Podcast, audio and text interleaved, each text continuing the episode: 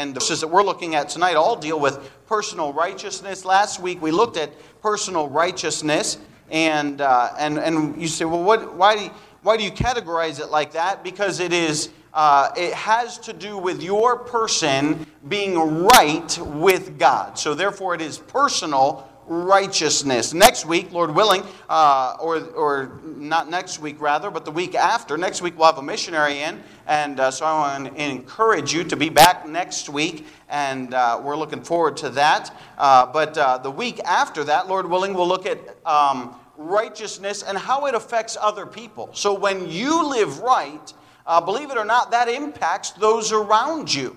Uh, and conversely, when you live wrong, it also impacts those around you. So we'll look at that next week, uh, not next week, the following week after that. And uh, and so uh, really there was about eleven verses, if I remember correctly, that dealt with righteousness, and four of them, uh, or maybe it was six of them, I don't recall, I think it was six of them deal with uh, personal righteousness, and five of them dealt with uh, righteousness and how it affects other people. So tonight we're going to look at uh, a, a recipe for personal righteousness, a recipe for personal righteousness.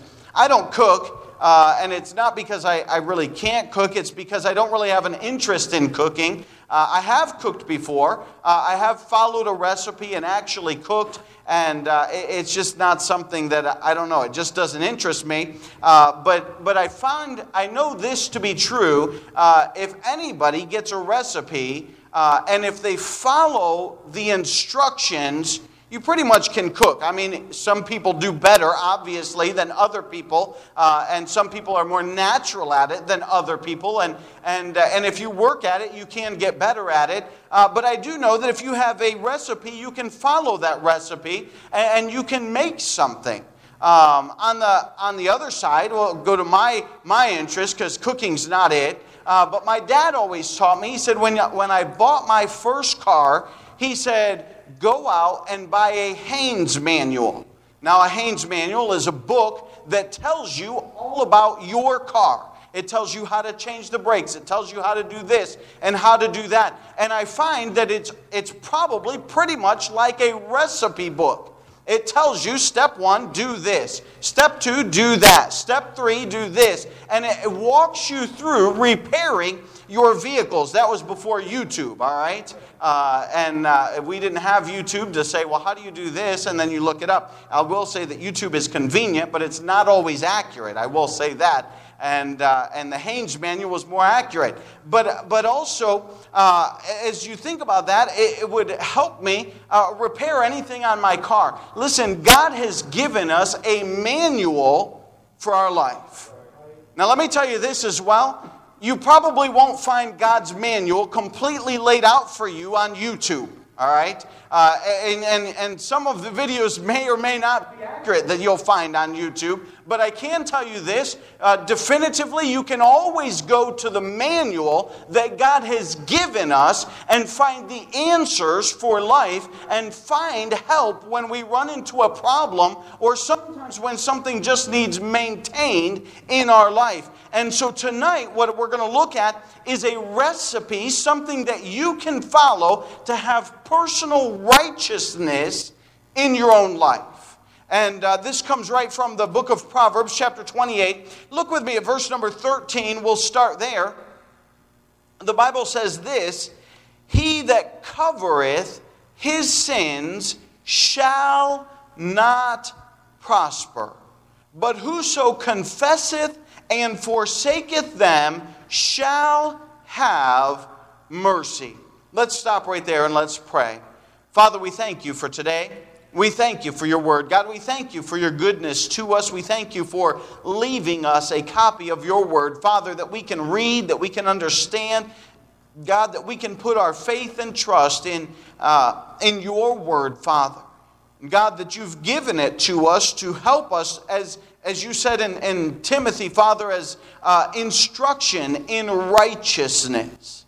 And God, I pray that as we look at your instruction in righteousness and we look at this uh, simple recipe, Father, that we would uh, follow it in our lives. And God, that we would have personal righteousness in our own lives. And Father, we'll be careful uh, to give you the honor and glory for all that's said and done. In Jesus' precious name we pray. Amen.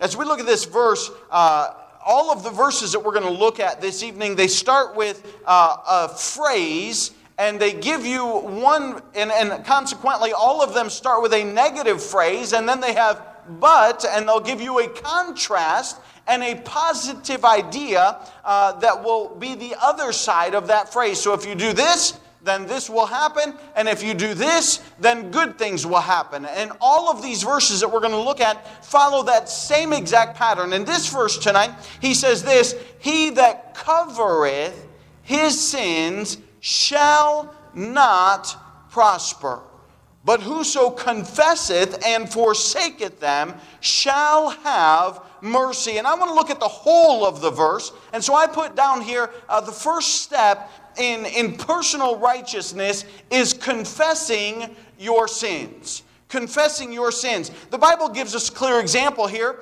in the first part of the verse of what happens to those who do not co- who do not confess their sins. And you know what they do? Uh, by and large, they cover their sins. Um, and listen, that is a natural reaction. That is the first thing that everyone thinks uh, when, when they realize that they have messed up, when they realize they have done something wrong. Their first intention and their first reaction is, I got to cover this up. Nobody else can know about this. By the way, that goes all the way back to Adam and Eve. Did it not? In the Garden of Eden, did they not sin? They went against the Word of God. And immediately, now there were other things in play there, but, uh, but immediately they realized and recognized, we're naked. We've got to cover ourselves up. And so they covered themselves up. But on top of that, when God came looking for them, what did they do? They hid themselves. Why? Because they knew they weren't right with God. And so they attempted to cover their sins. They attempted to get away with it and say, hey, we're going to cover our sins. By the way, you can take this concept. I wrote down uh, at least uh, three or four, no, four or five examples from Scripture that you can take this verse and apply it to scriptural examples. Another example that I came up with that I thought of off the top of my head was Achan.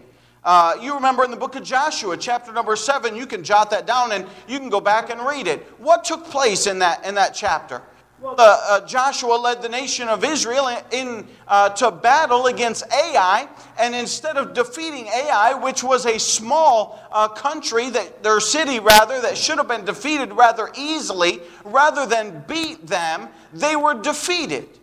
And, and they come back to their town and they're discouraged, and, and Israelites had died in that battle, and Joshua's upset and he's saying, what is going on? God, you promised us victory, and Joshua is upset and families are upset and men have died, and, and they're concerned, and God shows Joshua, listen, there is sin in the camp of Israel.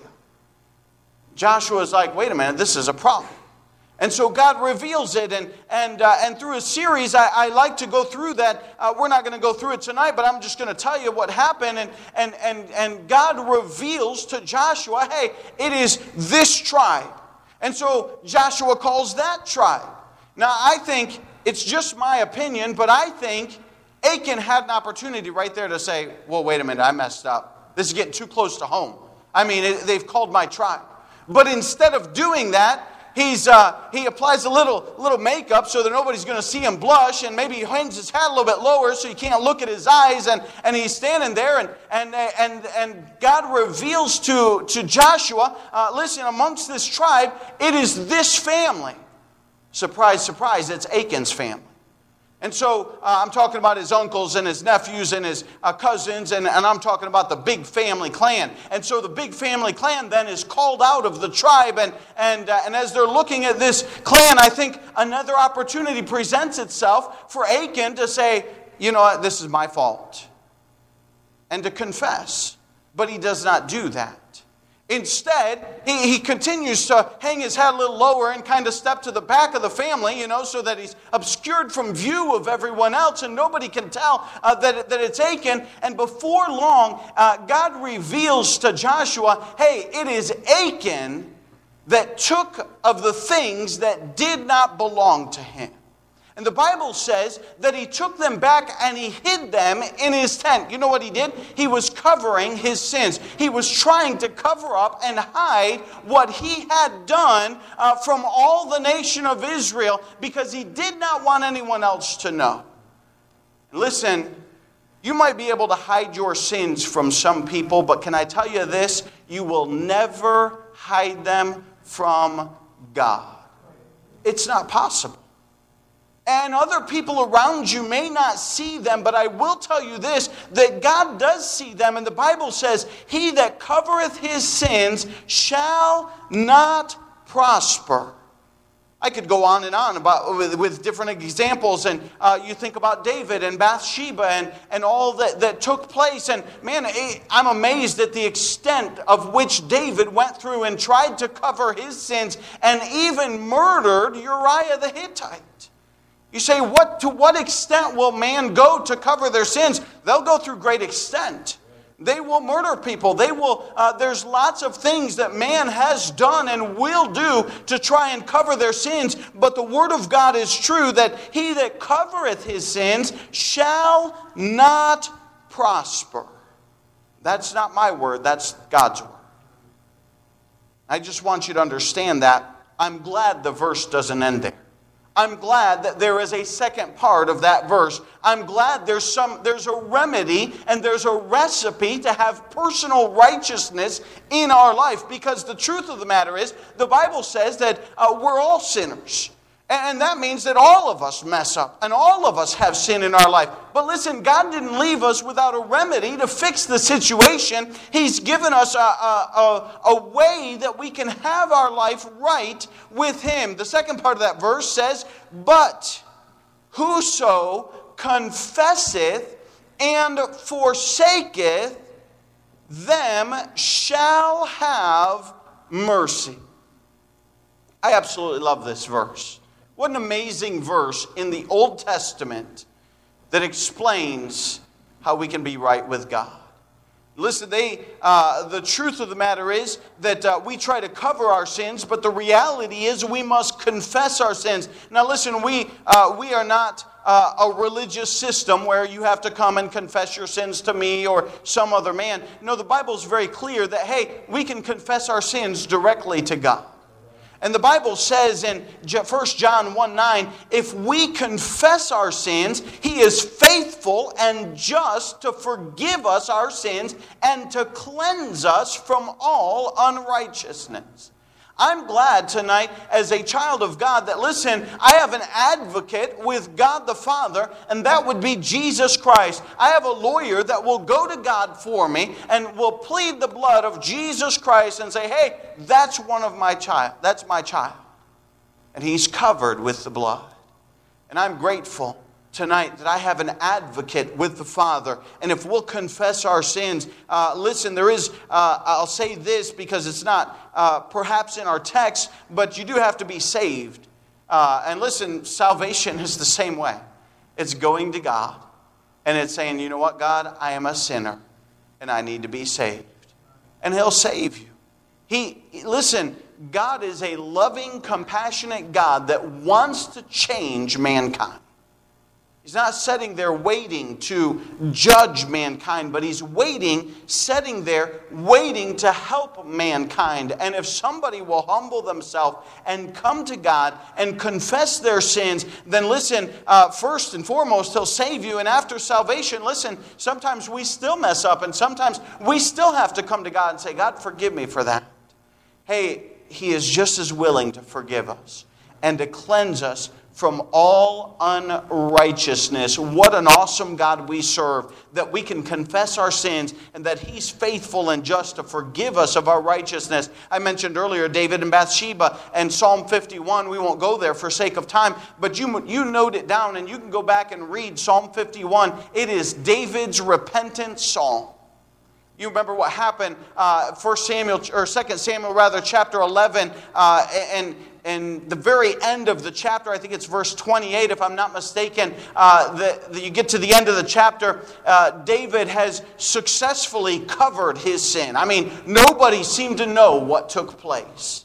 Although that's not true, because his chief soldier, Joab, uh, his captain of the tribe, knew what took place. And the servants, they knew what took place. There were a lot of people that did know what was happening. But, uh, but by and large, David thought he successfully covered his sin. But at the very end of the chapter, it says, but God was displeased. The next chapter, verse chapter twelve, God sends Nathan, the prophet of God, and says, and he gives him an illustration. And then Nathan says, thou art the man. And, and David is confronted with his sin. And after that, we find uh, verse number or, or Psalm chapter fifty-one is, is David's repentant psalm that he penned uh, after he had sinned with Bathsheba. And he said, and had Uriah the Hittite killed. And, and it was uh, it was his cry out to God saying, hey, forgive me of my sin and cleanse me and restore the joy of my salvation. We find David, his confession in Psalm fifty-one. I want you to notice the verse doesn't stop with simply confess, but the Bible would have us cast off. Look with me in Colossians. Save your spot in Proverbs twenty-eight as we'll be back there. And go with me to Colossians chapter number three. In the New Testament, Colossians chapter number three. Verse number eight. Colossians chapter three and verse number eight.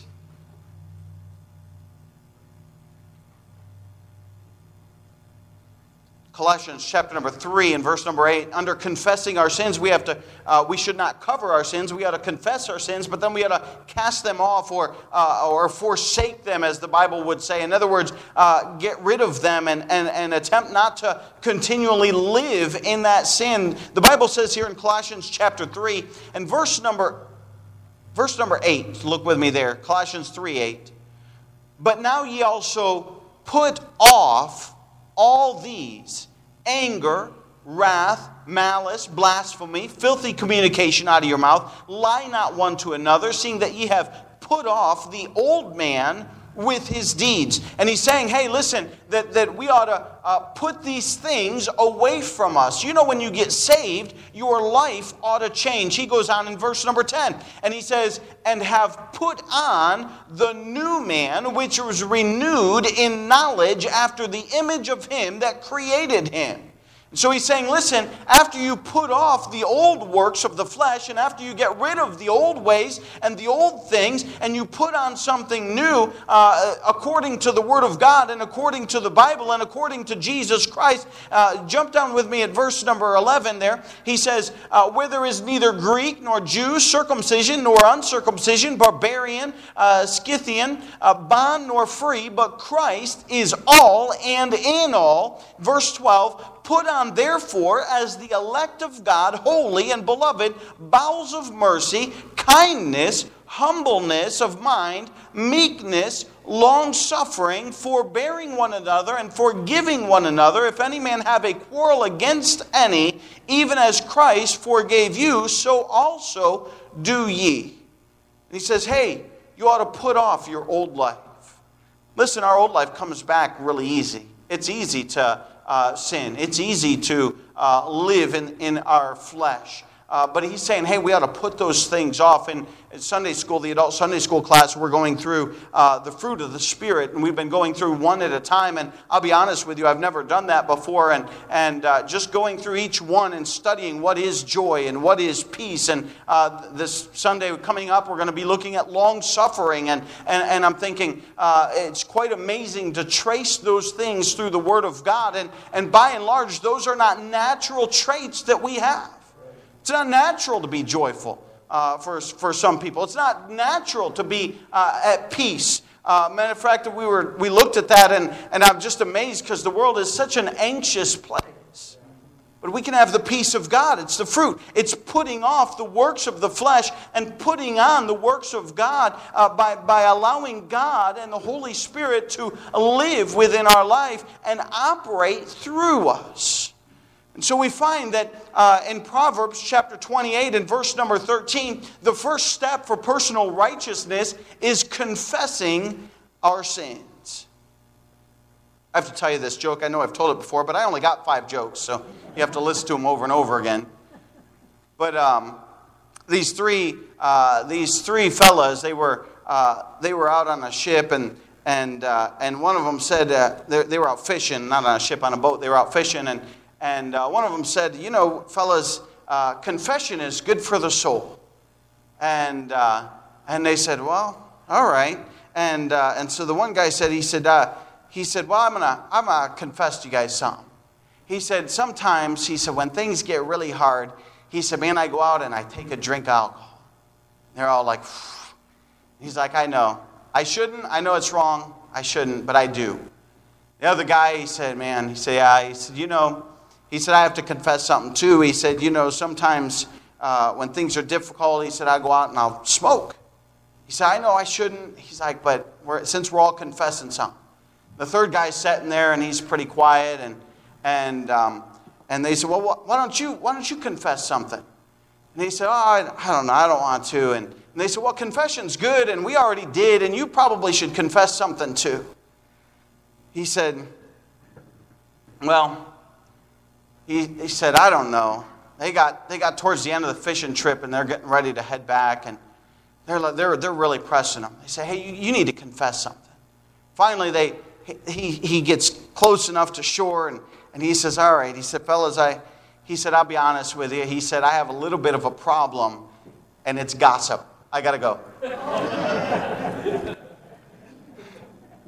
don't have to confess your sins one to another, but we ought to confess our sins to God. And, uh, and listen, if you offend somebody, then you, you should go to that person and confess your sins to that person.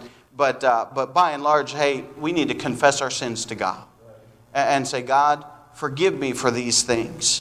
And uh, and so we see the first step is confession of your sins. Look with me at verse number twenty-five, Proverbs chapter twenty-eight, verse number twenty-five.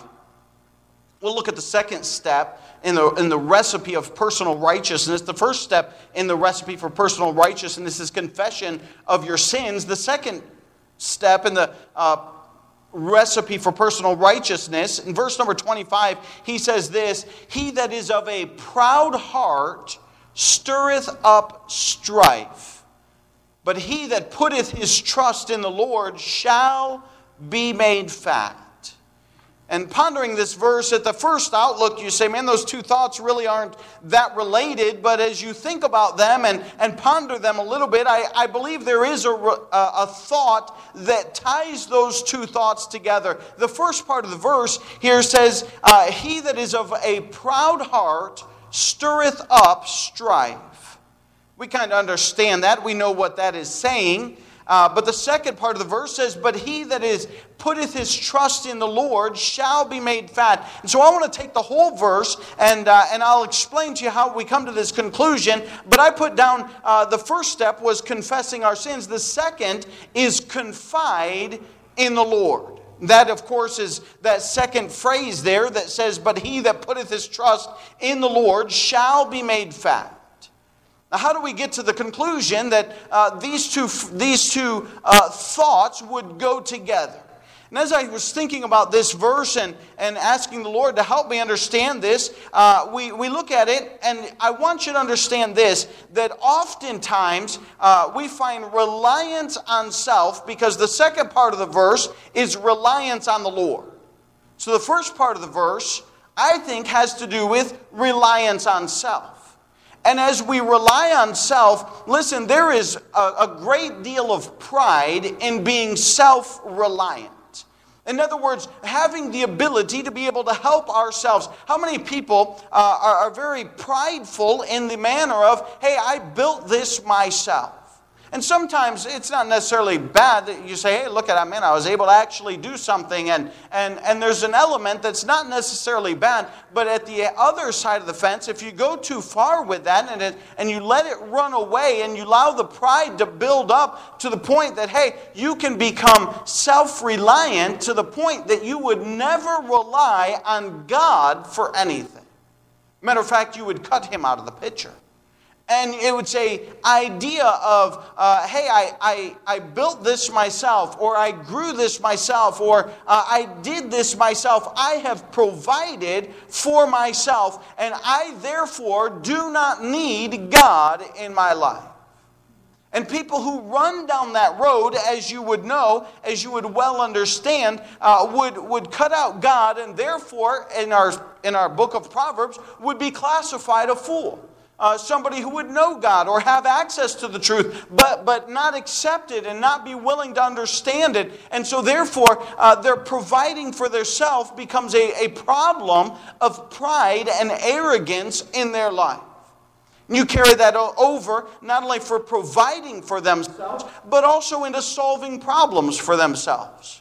And I'll be honest with you, I like to solve problems. I don't know why, I just do. And, uh, and things, uh, things weigh on my mind. Like I, I, I'll continually think about stuff. Sometimes I obsess about stuff. I'm like, well, I wonder if I could do this or uh, do that. And I'll look for solutions because I want to solve this problem. And, and, and uh, you can do that to a fault where, it, where you become unreliant upon God and totally reliant upon yourself and think, well, look, it, I'm all wise and I know everything. And it displaces God in your life. Then it goes a step further, and we find prideful self-sufficiency. And one of the problems with prideful self-sufficiency is that obviously it does not depend upon God. But the real problem comes here is when somebody wrongs you, you're so self-sufficient that the only way to get justice is from yourself. You, you follow me? So you start out as, as a self-sufficient person, and man, I, I do all this, I provide for myself, and, and I, I problem solve for myself, and I help myself, and I, I live my life by myself, and I am powerful, and I'm intelligent, and I'm able to do all of these things on my own. But when somebody wrongs you then, because you're so self-sufficient, you are the one then that must dish out the justice because you are so self-sufficient that you cannot depend upon God to take care of things. And that's where strife comes in. That's where problems come in. That's where, uh, that's where um, the idea of, the word is escaping me right now. It's, it's. I thought I wrote it down here. I'm sure I did, but I can't read that fast. I write all these notes down and then I don't even look at them. I just grab the main points off them. But strife, contention, that's the word I was looking for. Contention. Where uh, you have to strive to be number one because you are self-sufficient and you're able to do all things for yourself. And listen, where does this come into play? Uh, as I was thinking about Scripture and, and, and looking over Scripture, I, I think really this portrays itself in Cain and Abel. You look at Abel. And God told him, we don't have much recorded, but the little bit that we do have recorded, we find out that Abel brought an offering of the sheep of his flocks to God and provided that offering, and God accepted that offering. What did Cain bring? Well, Cain, he brought the, the fruit of the ground that he labored, that he grew, even though he didn't make the rainfall, even though he didn't make the sunshine, even though he didn't make everything else, the, the, the, the nutrients in the soil arrive at the roots of his plant, but still he grew it, and, uh, and he became self-sufficient in providing and saying, listen, I've labored over this, and this, this sacrifice, it ought to be sufficient for God because I brought it myself. And he tried to include his own works within the, the realm of religious circles and saying, hey, these are my works and these ought to be good enough for you, God. And they were not. And when they were not, Cain became upset. And what was the only way to solve it? Well, of course, it wasn't fix self because he wasn't wrong. It was fix Abel, even though Abel was wrong. And so what did Cain do then? He went to Abel, and the Bible says that he slew him.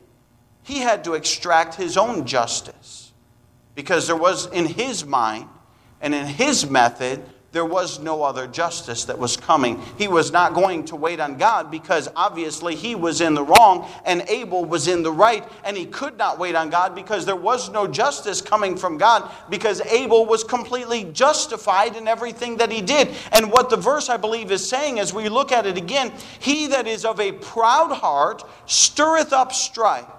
In other words, he becomes so self-reliant and, and, and he's so much better than everyone that is around him that he becomes an obstacle of strife to all of those around him and the contention that it brings with it. If we, we've looked at that many times in the book of Proverbs, and we can see that that indeed is a fact with all that contention and all that pride and all that arrogance.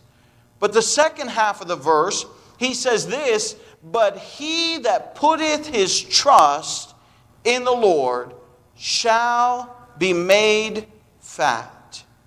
Three things about reliance on God.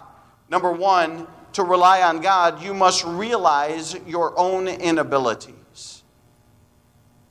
I've said this many times. When you bow the knee and pray to God, and you ask God, God, help me to do this thing. Whatever it is. Maybe you teach a Sunday school class and you say, God, help me to, uh, to, to teach this class. Maybe you sing in the choir. You say, God, help me to be able to sing in the choir and hit the notes that I need to be able to hit. You're recognizing your inability to do something without the help and without the aid of God. That's necessary. To put our trust in God, we've got to recognize, hey, we have faults or we have inabilities. We, we don't have the power that it takes to do what God would have us to do. We have to recognize that. The second thing is we recognize God's superiority in everything. We say, God, help me. And God knows, can I say this? You know this to be true. God knows far better than we do. He just does. He always does. He always will. And he's superior in knowledge, and he's superior in ability, and he's superior in everything. And when we recognize how little and small and helpless we are and how big our God is, hey, it makes it a whole... That's confiding in God. That's saying, God, we need your help with this. And then lastly is to confide in him. And, and listen, when we realize that we're not able and we realize that he is, uh, it makes, it makes our confidence and makes our trust in God so much better. Go with me to verse twenty-six, the following verse. We find, number one, confessing our sins. Number two, confiding in God. Number three, look with me in verse number twenty-six. The Bible says, he that trusteth in his own heart is a fool. Again, that is not my word, that's God's word. But whoso walketh wisely, he shall be delivered. We have confessing our sins, we have confiding in God, and thirdly, I want you to put down, continue your walk with God. We find here in verse twenty-four, or twenty-six rather, I'm sorry, he that trusteth in his own heart is a fool. We hear it all the time. We are bombarded with it on the radio, on Hollywood. Uh, they say it all the time. Trust your heart. Follow your heart. Trust your heart. Follow your heart. I mean, day in and day out, you'll hear it. You, I, I promise you, if you pay attention, you'll probably hear it this week. Trust your heart. Some form of follow your heart. Your heart knows what's best. They'll give you some form of advice like that. Listen, the Bible, you mark this down. You memorize this verse. You take it home with you. The Bible says, he that trusteth in his own heart is a fool. And yet they constantly contradict exactly what God has written because they don't want to follow God. Uh, listen, you cannot trust in your own understanding. The Bible says in Proverbs three, five, and six, it says, trust in the Lord with all thine heart. And the second half of that verse, I, I never have liked. You can mark that down. There's one I don't like. Not many of them. But it says, and lean not unto your own understanding. I like to understand stuff. I like to wrap my head around stuff. I like to have a good understanding of what is going on. But the fact of the matter is, God's word says, uh, trust in the Lord with all thine heart and lean not unto thine own understanding. There are times that God will ask things of you that simply don't make human sense to us. It doesn't make human sense that we would come to a building and we'd sit here on a, on a Wednesday night uh, and we, we would sing a couple of songs and we'd listen to a guy get up there and scream and holler and shout and, and trip over his words uh, for, for thirty minutes. That doesn't make sense to us. But yet God set it up and God ordained it. That's preaching. And that's what God he said that we should do. And, and, uh, and listen, that, that we should uh, follow God's word. And listen, we don't always understand everything that he says. But I can tell you this, that we ought to trust him. You can't trust your own understanding. We cannot trust your own heart. The Bible says that the heart is deceitful above all things and desperately wicked. Who can know it?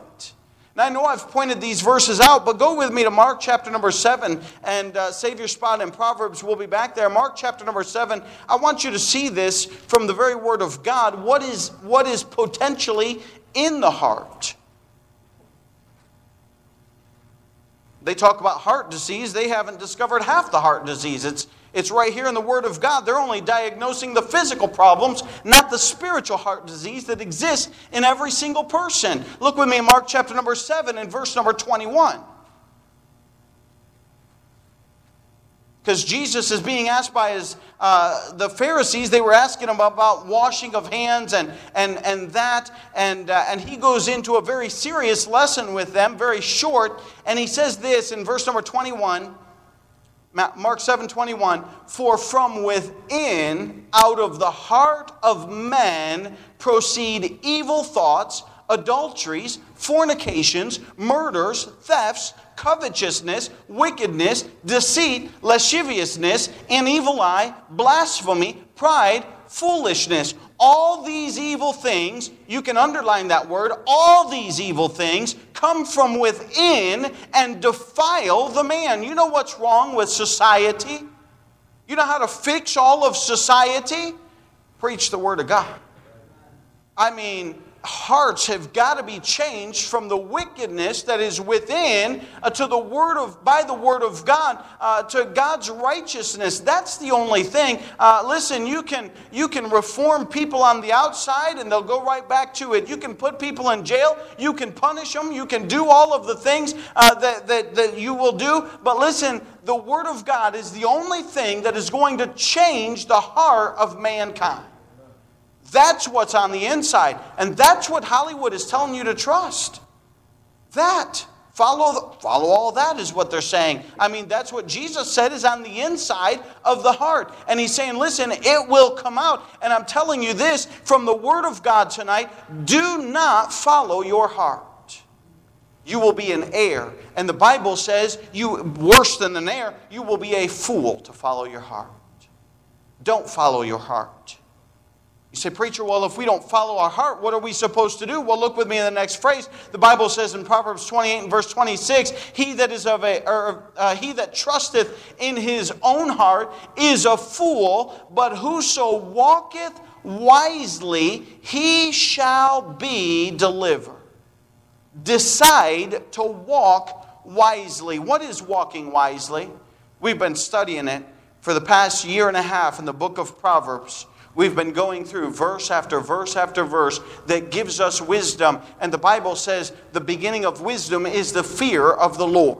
You are not going to walk wisely if you are avoiding God. You are not going to walk wisely if you're not following the word of God. You are not going to walk wisely if you are not heeding and obeying the word of God. Because the word of God is very clear. The Bible says, uh, for it is a lamp unto my feet and a light unto my path. And the word of God is what, what will direct our life so that we can live a wise life. Life, as it says here. And we can walk wisely, following the word of God, not following our heart. And so continue your walk. but not following your heart, but following the word of God. And look at what he says at the last part. He shall be delivered. And I'd rather have Jesus than anything else. And, and he will deliver us from what? He'll deliver you from wrath. He'll deliver you from your enemies. He'll deliver you. You go on and on and on and on. Read the word of God. And you'll find ways that he will deliver you. He will deliver you from... Uh, we've been studying the book of Proverbs, and man, there is a ton of things that walking wisely will just keep you out of a lot of trouble. Just heeding the word of God. I remember...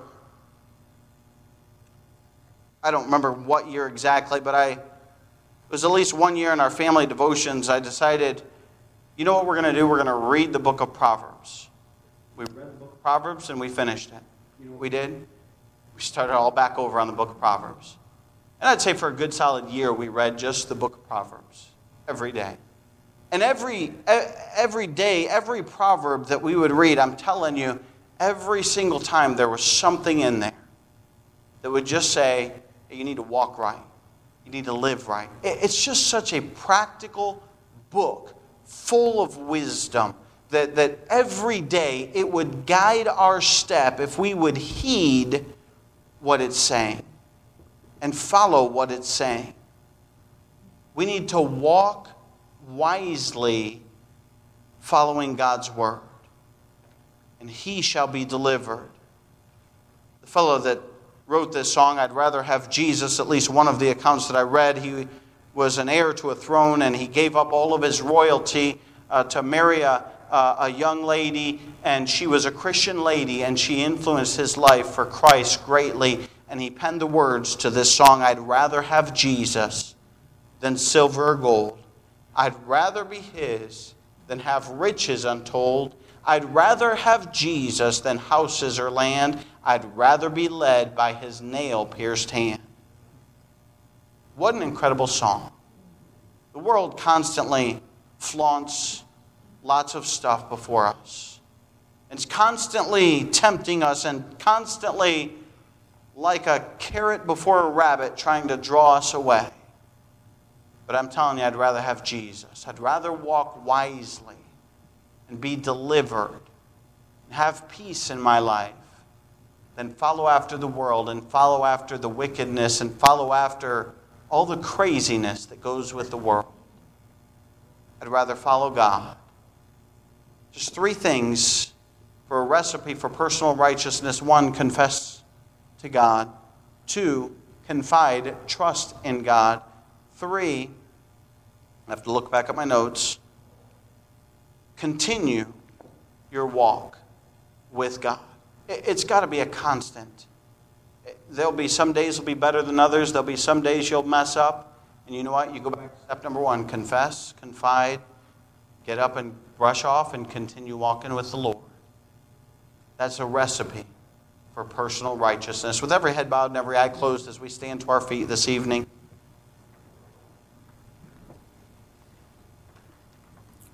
Father, we thank you for your word.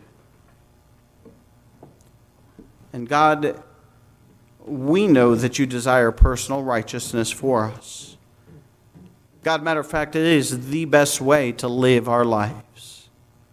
Oh, the world will say you're missing out on fun, but in reality, you're missing out on heartache, troubles, guilt. You're missing out on all the things that the world suffers from in reality by living for you. God, I know on a Wednesday night, it is our faithful crowd of people. And God, we know, we, we strive to live righteously. God, I, I ask that you'd help us to live righteously. God, even in our faithfulness, it's possible for us to mess up. And help us, God, to keep a close walk with you. Help us to confess and to confide and to continue walking with you in our life. God, I pray that you'd bless each and every heart as only you can. help and strengthen each and every Christian as only you can. And God will be careful to give you the honor and glory for all that's said and done. In Jesus' precious name we pray. Amen. As the piano begins to play, the altar is open. If God's spoken to your heart,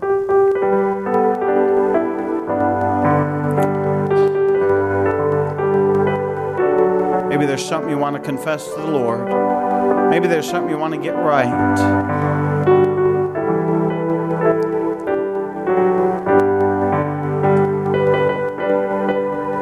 Maybe you just want to ask Him to help you strengthen your walk with Him.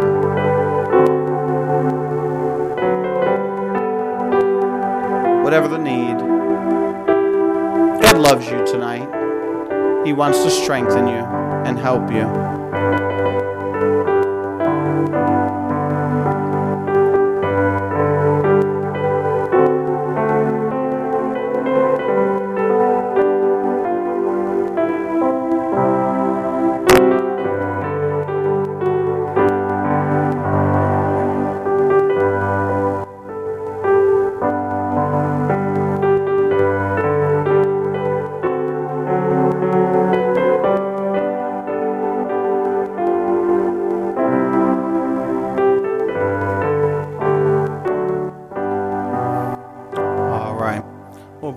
To a close. Again, I appreciate your faithfulness being in the house of the Lord tonight, and and I uh, hope and pray it's a blessing and a help to you and an encouragement. Um, and uh, certainly we need to live righteously, and you won't regret it. I can promise you. I can promise you that. I've never heard anybody say, "Man, I regret living right." I never heard somebody say that. I've heard plenty of people say, "I regret doing stupid stuff."